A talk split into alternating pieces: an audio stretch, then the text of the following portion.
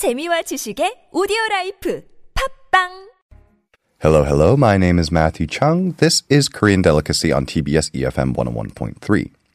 I've been a chef now for over 12 years, cooking all around the world. And Korean Delicacy is all about those most delicious things to come out of Korea. Every week, we like to do a segment we call Beginner, Intermediate, Pro, where we break down an element of Korean cuisine for all levels of expertise. Whether you're coming in knowing nothing, being a little familiar, or even deeply knowledgeable about the subject at hand, we are here to share what we know. This week's episode wine.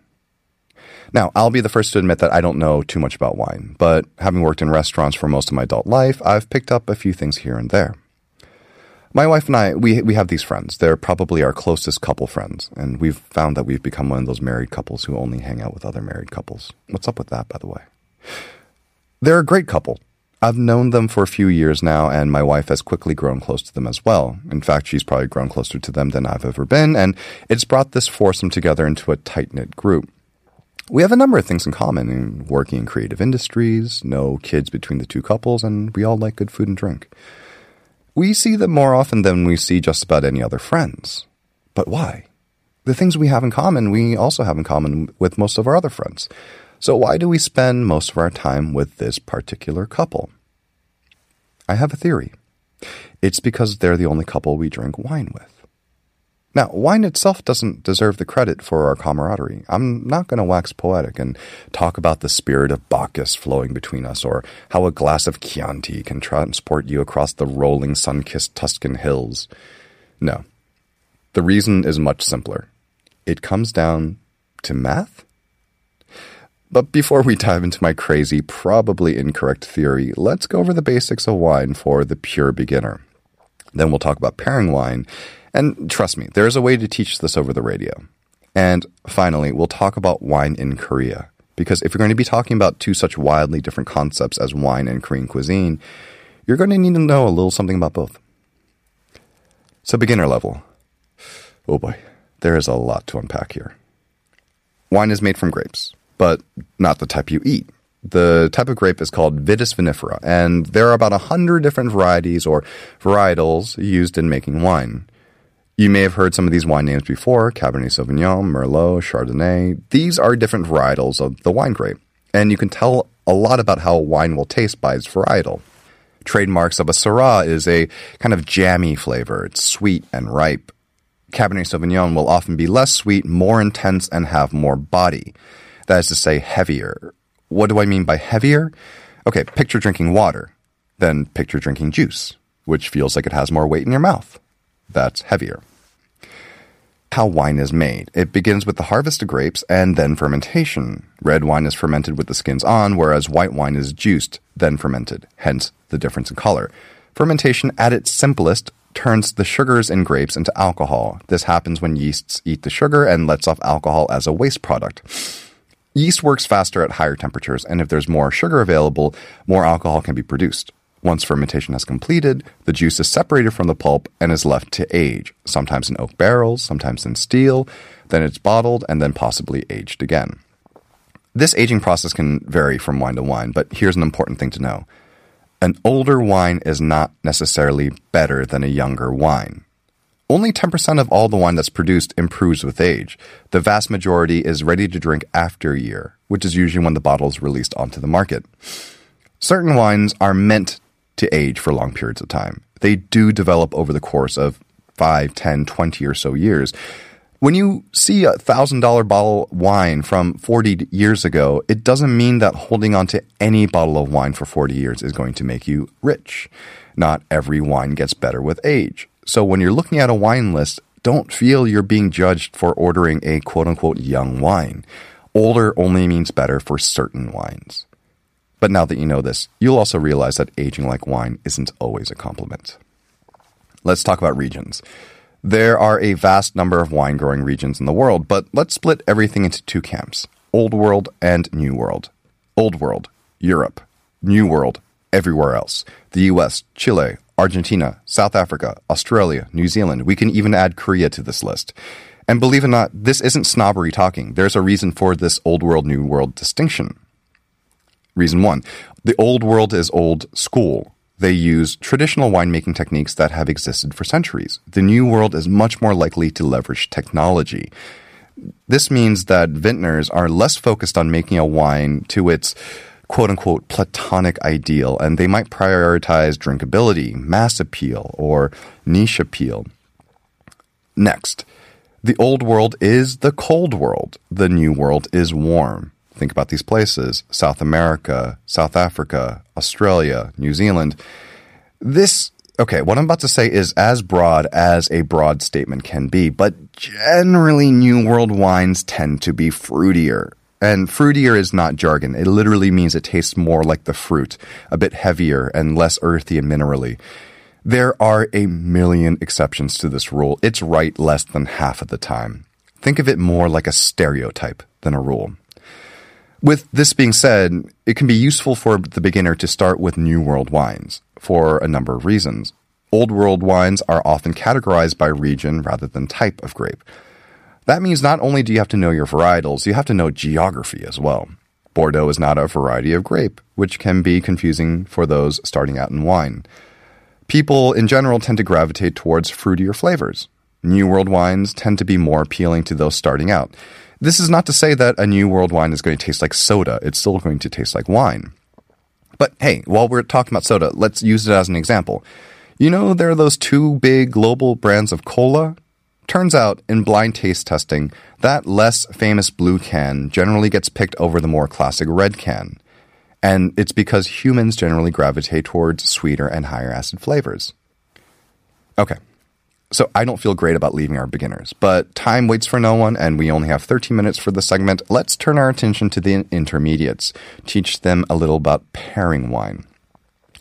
If you're vaguely familiar with wine, maybe you've attended a tasting or two, here are a couple of hints. Really, what you want to do is think about the food you're having and break down its flavors. Let's take a dish that's pretty well known. Let's say a cheeseburger with lettuce, tomato, onions, mayonnaise, and ketchup. Would you call a cheeseburger heavy? It's no salad, but it's not as heavy as a whole steak or something like galbichim. There's bread there, some vegetables. The cheese is generally going to be creamy and fatty, as is the mayonnaise. And there's a lot of sweetness in ketchup, as well as, again, in the vegetables. And actually, the bread is quite sweet too. If you look at a recipe for burger buns, there's a surprising amount of sugar in there. So we have some meat, a lot of sweet, and a good amount of both creamy and tangy. Not too heavy, not too light. Here's step two pick a wine that's like that, like the food you're eating. I generally focus on acids and sweetness, so it has to have medium, high levels of both. Not too heavy, not too light, not too heavy, not too light. I'd go with an American Pinot Noir or even a Beaujolais. Now, let's take that same burger and let's make it heavy. Get rid of the vegetables. Add bacon. Add another, another meat patty. No ketchup, no mayo, maybe just a little bit of mustard. A real meat bomb. In this version, there's l- very little sweetness here to mirror, and not too much acid either. This could stand up to a really big wine, a Cabernet Sauvignon, or even a Barolo, depending on how rich that beef is. So it comes down to sweetness, body, and acidity. Uh, think of the wine as a sauce, and imagine which sauce would this sauce go well with what I'm eating. Let's take a dry champagne. High in acid, not too sweet, very light kind of like lemon juice, right? No wonder it goes so well with raw oysters. Chardonnay is big, round, smooth, tangy, and not too sweet. Kind of like hollandaise or Caesar dressing, which is why you'll see it with things like lobster, shrimp, or chicken. When you're starting out with wine pairings, concentrate on these three elements sweetness, body, again, how thick or how heavy a wine is, and acidity. And if you don't know what the wine tastes like, read the back of the bottle. You know how you say you can't judge a book by its cover? I say that's nonsense. That's literally what the cover of the book is for. It's for saying what's on the inside, and same with a bottle of wine. And speaking of which, pick up a book. I'm serious. And if you're at the dinner table, excuse yourself, take out your smartphone, go online and search wine pairing for lasagna or whatever it is you're eating. It might feel silly to read about how to taste, but famous wine pairings generally tend to work, and there are a lot of cheat sheets out there that will break it down into simple, common pairings. Syrah goes well with lamb for the same reason balsamic vinegar goes well with lamb. It goes well with hard sheep's cheese for the same reason prunes go well with hard sheep's cheese. Here's the thing. Most of the times, these are time-tested food pairings that have been proven by an entire country loving this certain combination of flavors. The same way any Korean will tell you that makgeolli and jeon are a great combination. Going by the rule book oftentimes can help steer you in the right direction. Speaking of Korean pairings, let's make the pro move. Let's talk about Korean food and wine. Now, Korean food is a tricky one to pair with wine for a number of reasons. One, we don't make a lot of it, although that is quickly changing. Two, when you think of a plate of Western food, there aren't too many elements on any given plate three, four, five max. But consider the different elements on a Korean papsang. Not only are there more components, but more dramatically contrasting flavors salty, bitter, sweet, pungent. Temperatures on each end of the spectrum, it can be nearly impossible to nail down that perfect pairing. So, my first suggestion is this don't worry about creating the perfect pairing. One of the things that makes Korean cuisine so exciting is how many flavors you can experience at the table. You want perfect roundness? Eat a mayonnaise sandwich. Korean cuisine is spiky and sharp, dangerous and unpredictable. Instead, pair your main component with the meal, whatever is the star that you're eating. So let's run through a couple of common pairings. Gogi, Korean barbecue. Let's go with beef. Generally, beef is prepared either marinated or unmarinated. 생고기. Marinated beef is sweet, so you want a little sweetness there. Pinot Noir, Grenache, even a crisp rosé if it's summertime. For unmarinated beef, you can go with what's probably the best selling type of wine in Korea, a Chilean Cabernet Sauvignon. Korean soups are an interesting challenge because our jjigae and guk don't tend to have a super heavy meat stock behind them. We don't want a wine that's too big or nor too fruity. I would go with a lighter merlot. And what about spicy? Spicy seafood dishes like nakjibokkum or maeuntang go really, really well with a crisp and clean Sauvignon Blanc. Again, makes sense. One of the most popular types of white wine here in Korea. This all being said, wine is a fun world. Play around. Learning about wine is best done by drinking it, and there's definitely nothing wrong with that.